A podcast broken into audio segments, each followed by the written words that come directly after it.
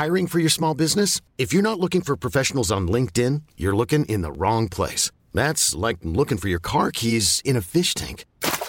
LinkedIn helps you hire professionals you can't find anywhere else, even those who aren't actively searching for a new job but might be open to the perfect role. In a given month, over 70% of LinkedIn users don't even visit other leading job sites. So start looking in the right place. With LinkedIn, you can hire professionals like a professional. Post your free job on linkedin.com/achieve today. Hold up. What was that? Boring. No flavor. That was as bad as those leftovers you ate all week. Keke Palmer here. And it's time to say hello to something fresh and guilt-free. HelloFresh. Jazz up dinner with pecan-crusted chicken or garlic butter shrimp scampi. Now that's music to my mouth. HelloFresh. Let's get this dinner party started. Discover all the delicious possibilities at HelloFresh.com.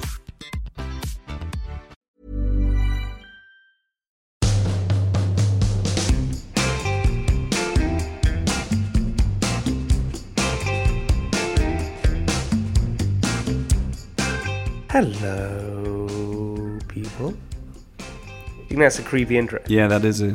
I don't think it's one of your best intros. Try and do the creepiest intro. Go on, give it a go. Welcome, Private Podders. It's terrifying. The hell was that?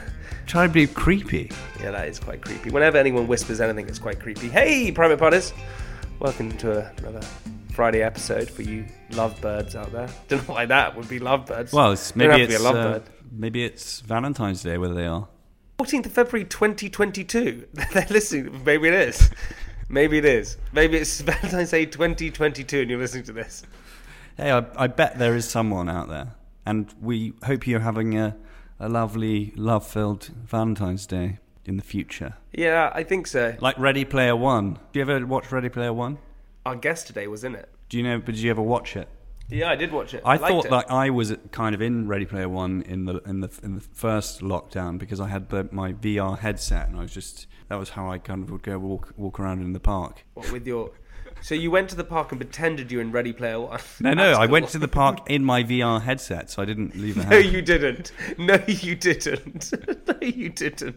Yeah, I did, yeah. No, that is the most uncool thing I've ever heard you say. I actually went around the city doing graffiti in virtual reality. So you walked around the city with your virtual reality headset on doing virtual graffiti? No, you don't understand. You don't even need to leave your room. You can just go to these different places and do graffiti online with all these other people, and we would like help each other with our graffiti. It was really fun. I just love the fact you went, no, you don't understand. You don't understand. Don't understand me. It was good, actually. I think it is, you know, I was going to say VR is the future, but it's actually the present, right? You know? Yeah, do you know when the VR headset was patented? Oh, my God, I don't know. Tell me. It was like 1943. Shit, I love that. Maybe that's when we became into a virtual reality. Maybe we're not even existing. Don't even get me into that. Ugh. Well, we're living in a simulation. Yeah, I don't like that idea. I'm not. We're living in the real life. Do you know when Netflix was created? I've told you this before. You don't really own that Madonna painting. No, it's just I do. I definitely own the Madonna behind me. Do you know when Netflix was created? It was originally... I actually was a subscriber of what it was before... where you got like DVDs. When I was at Edinburgh, you got like DVDs. Yeah, sent Love to you. Film. So it was Love Film. I had Love Film, and then. So, but when was Netflix created? It evolved into Netflix, like 2010. No, 1998. Oh really? Yeah. How insane is that? No, but then why was I getting Love Film in? Because it's different. It was part of Love Film, I think, but it was different.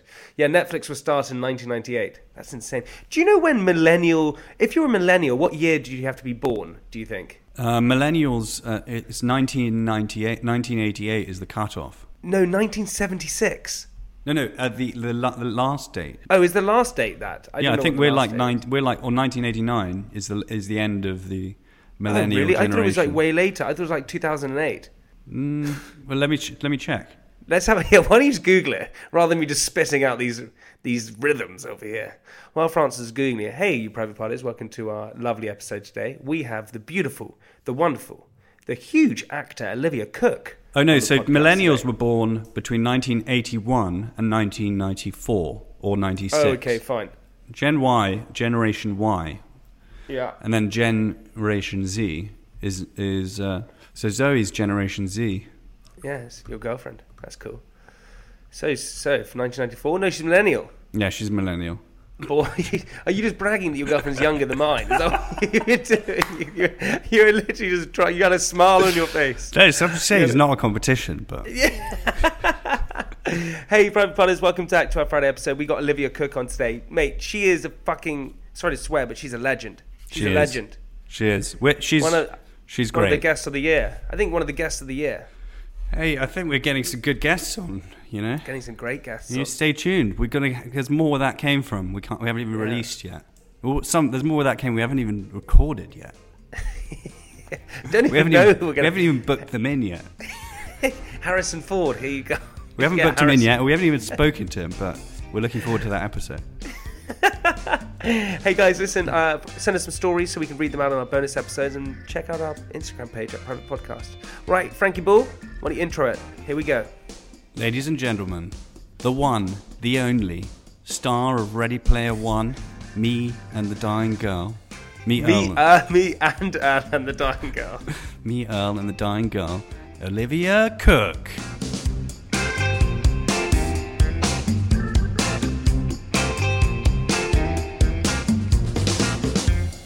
What are the most underrated things in the world? What would you pick? Oh my god, that I'm really put on the spot now. Okay. Yeah, sorry to do that right at the beginning. The smell of your family's house when you've not been there for a long time. Oh yeah. You know that just or like your grandmother's house. Wait, hang on a second. You guys are taking it way out of context. Yeah, obviously. Oh, I could say it as well. Oh, the time when I pick up a Bible. You know, if I was really going to go set. Oh, the weight of a Bible. That's what do you want us to say? What picking your nose? I want you to say boiled eggs or something, or avocado. I wanted you to go down. Oh, okay. Not the scent on a summer's morning. Oh, the breeze on my face when I walk outside. Actually, I've got a very good one. Go on, Francis. So. This is actually quite underrated because I don't think anyone really knows, about this series. But there's a series that this comedian did called Norm Macdonald. It's called The Norm Show in the 90s, which was it's actually, you can watch it all on YouTube, but it is really underrated. I'm surprised it didn't get bigger. It was funnier than Friends. Wait, are you just telling us to watch a series, or is it? Yeah. Yep. There's no point to it. No, you said it's under. What's the most underrated thing? Sorry. We've all taken this in very different directions, haven't we? Go and watch that on YouTube next time. Not now. Your one. The smell of my family's house. The laughter of my brothers and sisters. Well, it's surely not all of your family's house. Sometimes some of your family members must have stinky houses. Houses, yeah. Wait, but Livy, you probably don't get to go and see. No, I don't know why I assume that. Your family's house probably stinks. That's what you said just then. No, but it's interesting how everyone has a unique smell, right? You only recognise it because it's your family. Mm. Right? Yeah, but I think my smell has changed slightly over time. There used to be people at my school. I remember become less musky. It's more like not musky. Become more. Hom. What is hom? Dior hom. Yeah, I smell like Dior hom. No, my smell has it because do you not get this? Also, Olivia, by the way, just to let you know, do we call you Olivia? Liv? Liv. Friends call me Liv. You can call me Liv. True, we are all friends now. So yeah. We can jump. What do people call you two? Just Francis and Jamie? Is that it? Do you have any nicknames? Frank. Frankie. Who calls you Frank? No one calls you Frank. Yeah, loads of people. No, they don't. Frank. They call you Frankie. Because when I was I lived in America for a long part of my life, and in America I don't like the way that people say Francis because they say it like Francis, so I just say Frank, and and everyone in America pretty much knows me as Frank. It's loads of people. Yeah, you sound really like you're really big in America. Yeah, I guess so.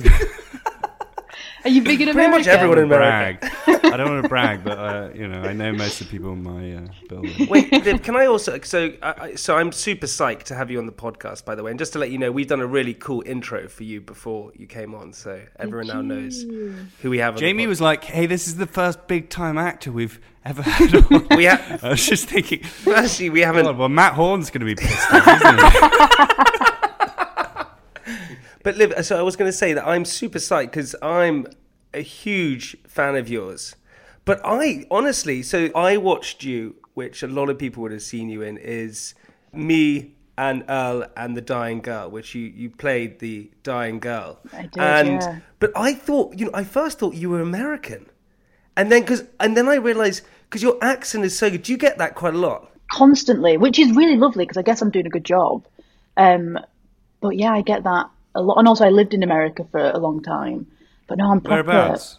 I lived in Brooklyn for four years. Lived in Brooklyn. This is where Francis Street. Yeah, I lived in Brooklyn. Who do you know? Do you have mutual friends? I love Brooklyn. Francis, again, you don't love Brooklyn. You don't. I do love Brooklyn. Yeah, I love it. Used to go to these raves in the park in Brooklyn. Which park? I don't know. I don't know it that well.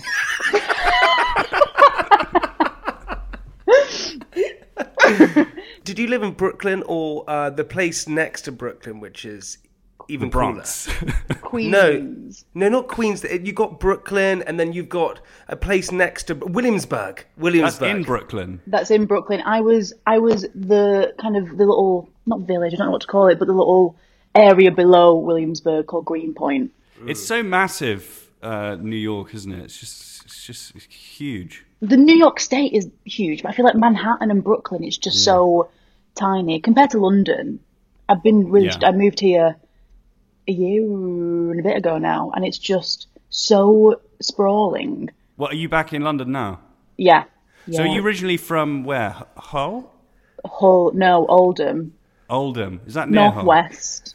Hull? No, not really. Because I've got a friend from Hull who sounds a bit like you. Yeah. There's very, very subtle differences that maybe your ear isn't attuned to.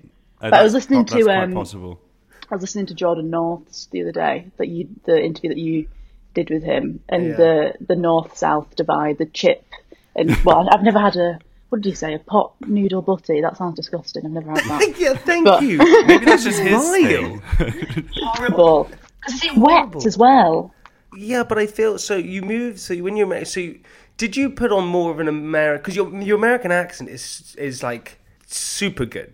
I thought you were American. So did you find that when you were in New York that did you keep your northern accent, or did you kind of slightly get a twinge of the American? I think I slightly got a twinge of the American, which is quite embarrassing. But because people just didn't understand me, so I think I would just naturally just change my accent a little bit and maybe soften my T's and. It's an instinctive thing, upward inflect, yeah. And I think if you're empathetic as well, you want to kind of bridge the gap a little bit. And it's called mirroring. People do it to sort of fit into a new tribe, right? It's that sort of evolutionary thing. But actually, so did you develop a sort of mid-Atlantic accent? I don't know. When I talked to my mum on FaceTime, it all come back. I just think it was. I've seen a few interviews that I did around the time that I lived there, and oh god, I cringe because I just do not sound like myself at all, and I had no idea that I was doing it. I would just completely mirror the interviewer and just like upward inflect and hate it and just. Well, actually. So I'm originally from. Oh, that's terrible, Jamie. Come on. No, it's not. That was fine. That was no, but I can imagine that was not terrible. That was great. Sorry, that was just so natural. I think Liv, you'd have been interviewed, and they would have said, "So, what is it like living in America?" And you would have gone like, it's great. Sorry, I can get out of the character. So let me get out of the character. I've done interviews with people like that who have a different accent. And then they put on and they're talking to you in their own natural accent, and then they put on a completely different one when they're talking to the interviewer, and you're just literally like, you can't help but just stare at them in disbelief, just like, I don't understand what they do. Anyway, but I don't know what I did. My boyfriend at the time was American. All the people that I was with were older than me and very American, and I just. What does very American mean? Is that? I know what very American means. It's the way I understand it. When you no, I know. I there's obviously some people may interpret that differently. So, what do you mean, Olivia, when you say very American? Well, you've gone for Olivia to make a more sensible question. So this is where I'm not interviewing you, Jamie. They were just proper New Yorkers. They've been in New York either all their life or for like the past 10, 15 years. And so they just felt so cemented and part of the furniture there. Did you not find it? I was in New York for like 2 months. I was shooting... I was shooting something out there. I saw it. It was when you guys went to New York. We made in Chelsea. Yeah, it was a reality show. It wasn't. Shut up, Liv. I'm trying to make it cool. We are just shooting something. Just shooting. But I found it a bit lonely. Did you find it lonely at all, or no? Because it's like I did find it lonely at first. Because I mean, it's so hard to find your group of people, and it's quite cliquey. And I find that friendship groups are a little bit impenetrable when you're there. But then at the same time, I could... When you say you're an actress, then they're like, well, come in! They're like, oh my God, what are you in? I've never seen you before in my life. But Ready Player One was quite big in America, wasn't it? Yeah, but I've never ever had a problem with getting recognised. Or like when you asked me to come on the podcast, I was like, oh yeah, I mean, of course. But I never get asked to do those things because I guess I'm not very zeitgeisty, which... That's so bizarre to me. I like that. You're A-lister, right? You know, and I hate that sort of term in a sense. But you are. You know, you're sought Jamie, after. Jamie, so actor. Are you? So yeah, I know I am. Listen. All those Bake Offs that I was waiting for you to say that, Olivia. Yeah. So I would love Jamie. To be asked to go on Bake Off. Would you like to be in Crystal Maze, though? Francis is just on Coach Trip. No, hey, Jamie, I just won Crystal Maze. Sorry. I won it. Francis won Crystal Maze Coach Trip. We got the most money. We raised the most money for charity of any other Well team. Done, buddy. I think they say that to everyone, though. We did it. We watched it. Okay, when it's a charity bake-off, it's a charity Crystal Maze. Do you actually win money, or do you just say it's for charity? No, we do. The money goes to the charity, yeah. Yeah, but you don't win the money. For Stand Up to Cancer. No. I really tried to get my cut, but... no, I didn't. No, it was for Stand Up to Cancer. Okay. The funniest is when Francis was asked to do a TV show. I said it before on the podcast, but I found it genius.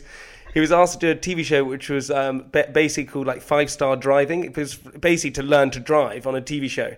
And Francis took it because he actually wanted to drive and he got annoyed when they were trying to film him. Like, fuck off, I have been paid, but I actually need this. Yeah. It wasn't that when they were trying to film me. It's just that the instructor was not teaching me anything. She was just trying to like. It's a TV show. She was trying to cultivate a new career, TV career. She was just trying to get moments for the. Yeah, she was trying. She was just giving me really bad advice. So I actually had to get a different instructor so I'd pass. On the TV show, or just outside of the TV show? No, outside. I was like, I really want to pass. So I don't want to fail on TV. So. Hiring for your small business? If you're not looking for professionals on LinkedIn, you're looking in the wrong place. That's like looking for your car keys in a fish tank. LinkedIn helps you hire professionals you can't find anywhere else, even those who aren't actively searching for a new job but might be open to the perfect role. In a given month, over 70% of LinkedIn users don't even visit other leading job sites. So start looking in the right place. With LinkedIn, you can hire professionals like a professional. Post your free job on linkedin.com/achieve today. Ever catch yourself eating the same flavorless dinner 3 days in a row? Dreaming of something better? Well, HelloFresh is your guilt-free dream come true, baby. It's me, Keke Palmer. Let's wake up those taste buds with hot, juicy pecan-crusted chicken or garlic butter shrimp scampi. HelloFresh. Stop dreaming of all the delicious possibilities and dig in at HelloFresh.com. Let's get this dinner party started.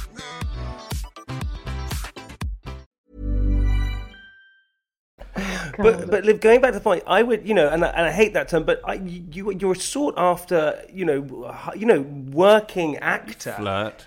That's not flirting. That's just being, you know, truthful, right? And so I find it sort of maybe everyone. The funny thing is, maybe everyone has that sort of.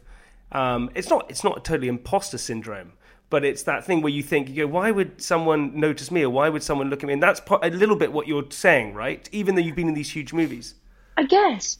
I mean, I do have imposter syndrome, massively. I always find it just bizarre that I am doing this job and I have solidly been working for 10 years, which is amazing. And I'm very grateful. That's quite rare, even. That's quite rare for any actor, right, to solidly work for 10 years. I mean, most, if you look at the IMDb's of, like, even some top actors, they have sometimes, like, 2 or 3 year, like, gaps in between big projects, you know? Yeah, but Babe can't afford to. Do you know what I mean? Yeah. No, I mean, it's working. Good. Yeah, got to keep working. Jesus. Got to keep... But you've been acting... Before that, you were acting like at the age of 8, wasn't that right? No, I was with a local theatre group where I met all my best mates, and it was just pissing about, being trees in the background. There was nothing professional about it. And then I got an agent when I was 14, and then got my first professional gig when I was 18. But yeah. That's insane. But also, I heard a thing that you send off your own recorded audition tape, and you sent it off, and then someone saw it and said, yes, this is, and you sent it off just hoping they were going to accept it, and then you got the role. So it was for this TV show called Bates Motel that I did when I was 18, and I just got on a manager in America who I'd never met and had no idea who she was, really. I was just like, yeah, sure, and a person in LA wants to rep me. And then she was just like, sent an audition tape through, and it was for an American accent, which I'd never done before, and looking back at the first season of that show, it is horrendous. And then I just sent the first tape through, not thinking anything of it, and then they called back like a week later saying you've got the role, and then I was flown off to Vancouver for 5 months, and that was within 9 months of getting my first gig. So it was all very go from the start. Because what I always find surprising, well, not surprising, but I find it curious, like, why. There are so many actors trying to make it in America. Why do they always get English actors to play an American? It's their perception of us. They do think that we're more intelligent and trained, even though I didn't get into drama school. But they thought that I was, you know, classically trained. Because I guess it's really impressive to them to be able to do an American accent, because they can't do an English accent for shit, can they? Well... Some of them. Wow, she's talented. Yeah. God, she's talented. God, can you hear her accent? Wish I could do that the other way around. Yeah, God, they can really act, those English people. Jesus, let's get them on. Oh, bless them. No, I just think they've not had the opportunity, whereas we have. And also, we grew up with American TV shows and watching American films, so it's always been in our ear. Francis, well, you grew up there, everyone in America knows you, so... Yeah, I am. You know it more than most. But the point is, actually, it's a derivative accent, right? So America is a derivative of the English... Well, every other accent is a derivative of the English accent, so it's easy to go that way, but not the other way. So that's why it's kind of difficult for them to... Because they actually can't get their mouth around the But also, Liv, you're so right in saying that, because I remember when I was travelling and I met these Swedish guys... Swedish people are always good looking as well. I don't understand. It sounds like some romantic... Yeah, met these Swedish guys and they're so hot. It's outrageous. No, it's actually... It's off-putting that they're so beautiful. Yes. You're like, I don't actually want to even engage with you because you don't want anything from me. It's really upsetting. Same in Copenhagen. I went to Copenhagen and... Everyone was just hot, and I was like, what the hell is going on here? Like, everyone's just good-looking and tall. Like, do you watch E4, or...? Do you guys watch it? Have you seen Bake Off? But they do, but everyone's so good-looking. But I met these Swedish people, and what they said is... It's so true that you said that. They said that the reason they learned... They had an American accent. And the reason why they had an American accent is because they grew up with friends and all these different things, and they replicated that. And it's true, American people don't... There's not really English... TV in America that much. I mean, there was Monty Python and stuff like that, but it was years ago. There's not really that much, so they don't quite catch onto the accent as much as we do. Yeah, now I think it's different because we've had, you know, Downton Abbey and then Game of Thrones, and now it's with Netflix, everything's so globalised that they can, if they want to, access it. I feel like I'm slagging off Americans. I'm not. There's someone that can do really good. Yeah, why do you hate Americans? I don't hate Americans, right? I need a dialect coach. So for every job that I do, I have to work with a dialect coach to try and break it down for me, so it's digestible, and I know where my tongue placement is and how much space I have in my mouth and things like that. So it's not just me mimicking other people. I have to really work at it. So it's that intense. It's that intense that you have to go into it to make sure that you're you're getting is precise on each note that you're hitting. The last job I did was like West Coastal Irish accent, and that was so hard. And give us a little tinkle. How does I can't. I can't. There's a trailer out there somewhere, but no, I can't. It's so embarrassing because I looked up like worst Irish accents, and there's blogs and just articles about how these people that aren't Irish have just butchered the accent over decades of worth of film. And I was just like, oh my God, I can't be another one of those. So I really drove myself mad trying to just phonetically get every single word wrong. But that's a good thing. I think that, it's sort of the annoying thing. Satisfying when you get it, though, I imagine. Yeah, but the annoying thing for someone like yourself, Liv, and I think this happens with a lot of actors, is that it's a blessing and a curse, right? The blessing is that you give off good, amazing performances, right? Because you're getting the voice down, this down, that. But also the negative is it becomes like an obsession almost, right? That you sort of obsessed over the fact that you're trying to get this language and this notes and the sort of accents right, and that's sometimes quite hard, I think, for an actor. Yeah, and just being your own worst enemy as well, and also annoying the people that are actually Irish in the film, being like, Daryl, can you just say seagull again? Say it again, seagull. Say it, right, literally, just right before he says action, just say seagull in my ear, and then...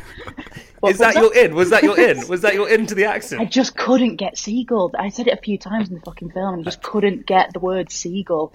In Irish. Seagull. Seagull. Seagull. Wait, you do it? Wait, hang on a second. You couldn't get the word seagull. Like, surely. I couldn't do it. Because it was something about the L's that were too dark or too light, and I just, I'm not even going to try and do it. No, do it. Give it one go. Seagull. No, I can't. It's gone. It was a year and a half ago. Gone. Oh. You're humming it to yourself. No, I'm so weird. Like you're mad. Yeah. Seagull. No, I'm just scared I won't get employed again. But do you see that? That's such a. See, I feel like that as well. From an outside perspective, right? You'd say that. With yourself, with Olivia Cooke, people are always looking to, employ you and want you in their movies and all these different things. But what you're saying is that, no, it's actors are always hustling. They're always worried about not getting the next job. They're always worried about where the work's coming from. Does that ever stop?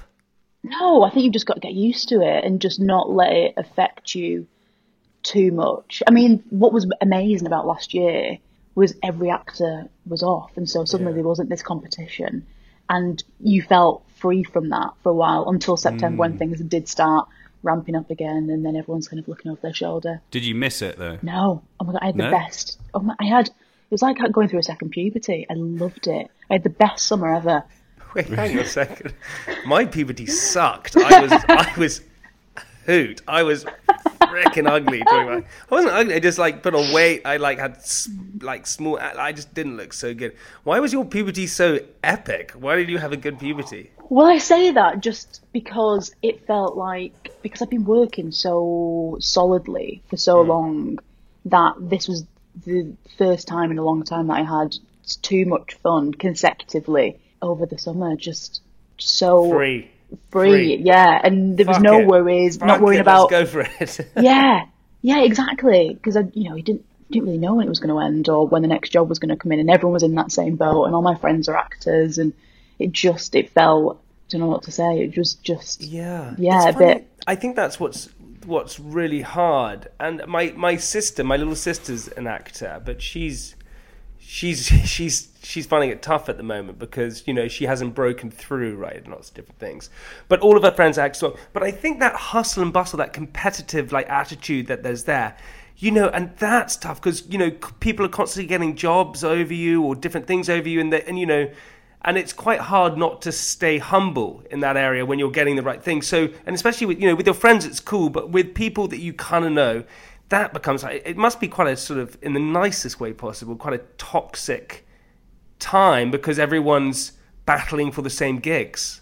Yeah, and I think especially just the language around it with agents and producers and, they're saying, well, this and this, X, Y and Z are up for this job. And, it's the same group of people and they're all fucking amazing actors, but you can't help but feel, you're pitted against them all the time. And I think especially with women, the language around that can be sometimes a bit more personal and a bit more fraught. Well, I guess that's the thing, because producers and directors, they're often looking for something very specific, right? And I guess it can be and they don't really have like imagination, right? You've got to be what they're looking for or not. And I suppose you also, it tends to have quite a sort of manic, depressive effect on your mood, right? If you know you get one huge role and then you're like deep here. and then you know, constant rejection for a period of time, right? You have to deal with the constant rejection.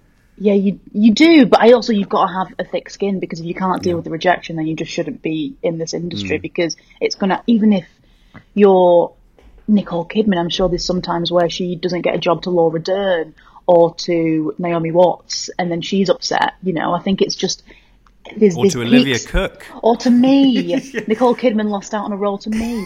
There's so many times where an actor is just up here and you're down here, and then it just switches, it just all changes, the time. It switches, doesn't it? And it switches overnight. Absolutely. Which is not lived though. Hey, I've been working for 10 years non-stop. Not in my case, knackered. Shut up, stop knocking at my door. It's too fucking much, if anything. Thank God I had the rest last year. But can you just quickly go into that, like dissect that about being a woman? So what do you mean, because I misunderstood. So what do you mean about being a woman in this industry? Are you saying it's tricky? It is tricky, and I think I think it's changing now, thankfully, because there's more conversations around it, and I think there's more women being able to make their own stuff and produce their own things and be directors and just be in charge. Olivia Wilde doing amazingly. But I just think sometimes, just even on like your youth, there's such a short window, and you're seen to, like, there's this sort of this hunger for new shiny talent that is young. And it's just that's weird, tough, sometimes. Yeah, that's it's just crap. Weird. Why? And that's shit. And I suppose you're right. You know, that is unfair, because guys don't really have that, so much of that pressure, because for some reason there's a belief that guys, you know, and this is scary territory, and I always stumble across these things. Okay, so let me try and... This is your belief. Oh, go on. It's not my belief. It's not my belief. But it's... Okay, so stereotypically, right, this is what people say, is that, you know, and this is totally wrong. I do not agree with it, but they say, you know, you guys, they always go, guys age, you know, they age so much better and things like that. But with women, you're right. There's a belief that there's a sort of time frame of youth that they have, and then actually that's, you know... They're not as valuable in a sense, which is total nonsense. Yeah, and arguably, me at 18 was at my least interesting, and probably the shittest I was at acting. So I think it's just it. I think we're more valuable as we age and have all that life experience, because that's what we're offering to our job. Seagull. I knew fuck all when I was 18. Oh yeah, seagull.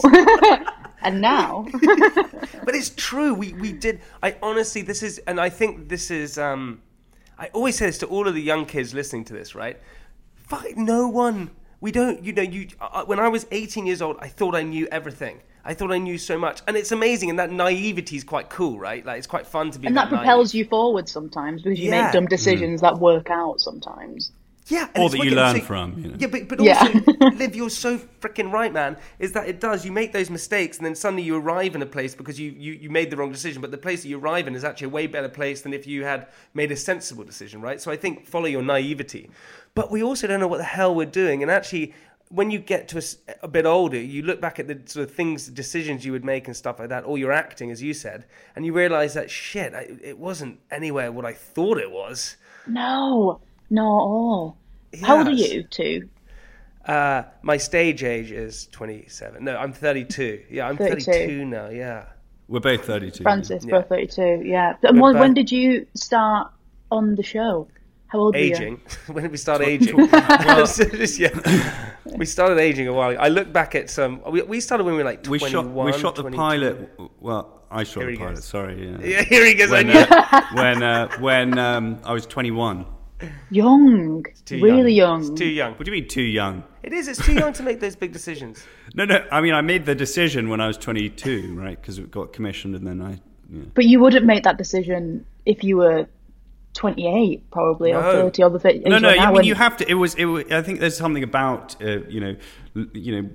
a window into sort of this young group of people. That was the sort of selling point, right? And I guess, older people, I mean, I spoke to my friend's mum about this, and I think she was saying that actually older people, they look at young people, and for them, youth is kind of beautiful, right? Because it's something that they lust for. That's a sort of nostalgic quality. So I guess going back to what you were saying about this sort of industry wanting sort of new young faces, I guess it's because that older people like to watch that and kind of remember their youth, right? Mm. So it's kind of like, because youth is beautiful, right? Young people. And not to say that older people aren't beautiful. They have a different sort of beauty, sort of a beautiful, radiant... your time is closing.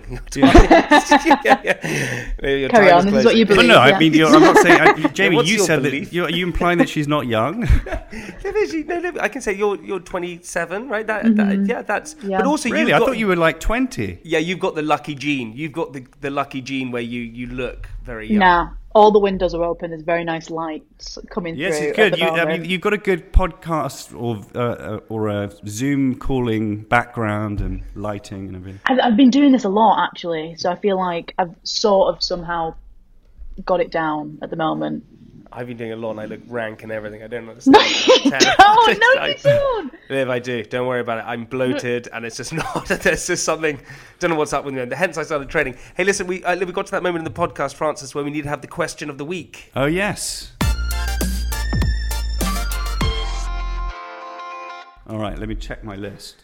Shit, I'm really enjoying the podcast today. Not that I don't enjoy the other ones. I really enjoy the other ones, but today I always judge it on how long we've been talking for, and we haven't even done part one, and we're nearly 35 minutes in. So sorry to take up. Yeah, we're just going to take up all of your afternoon, Liv. So don't worry about it. Oh, I have nothing going on. It's great, fine. Perfect. This is lovely. Yeah. Just a chat. No one knocking at the door anymore, are they? No, no, it's dried up. Your youth is gone. It's gone. That's it. 27. My crystal has turned red. 27's that age. This is the age where you go deep into that thing that Francis was talking about, and then it's going to be a terrible year. Here we go. You wither and you die. All right. Okay, Francis. All right, Francis. So the question is, what was cologne originally used for? Interesting. Something mad, like to hide the smell of syphilis, or to hide the smell of some... Does syphilis smell bad? I don't know. I've never had it. Jamie, what do you smell like? Syphilis doesn't smell, does it? Who was I smelling? I tell you what, the two smells that I really, really enjoy, which is quite weird. I love the smell of pet. Where's this going? I love the smell of petrol, but I also quite like the smell of sewage. What? Yeah. Like the smell of drains. Weird. I quite like the smell of drains. Yeah, weirdly. That is weird, actually. Yeah. What do you mean you like the smell? Is it reminiscent of something? Is that why you like it? Of my childhood. Always in a drain.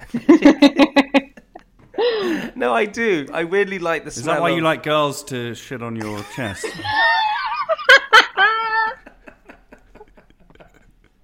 Yeah, but only if they do it in a drain first. Oh, God. Scoop it up. Throw it in you. Yeah.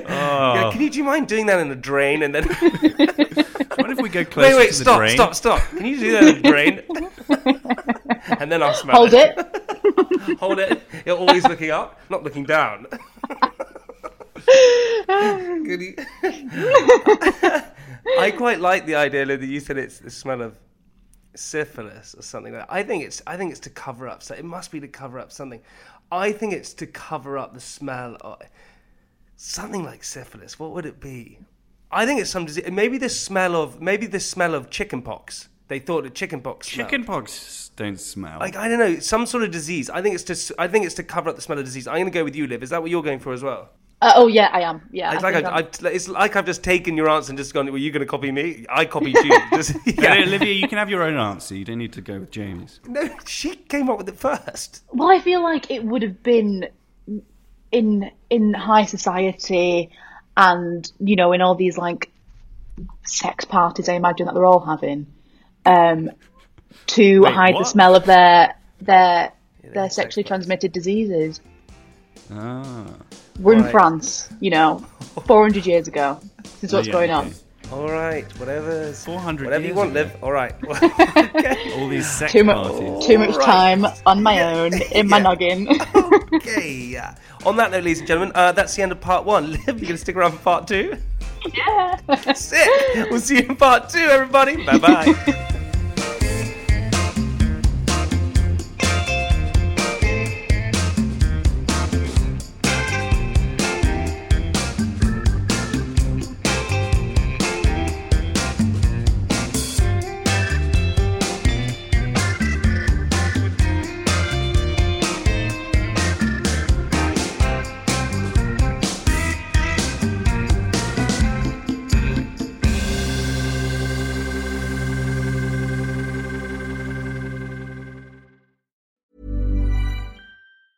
Ever catch yourself eating the same flavorless dinner 3 days in a row? Dreaming of something better? Well, HelloFresh is your guilt-free dream come true, baby. It's me, Keke Palmer. Let's wake up those taste buds with hot, juicy pecan-crusted chicken or garlic butter shrimp scampi. Mm. Hello Fresh. Stop dreaming of all the delicious possibilities and dig in at HelloFresh.com. Let's get this dinner party started.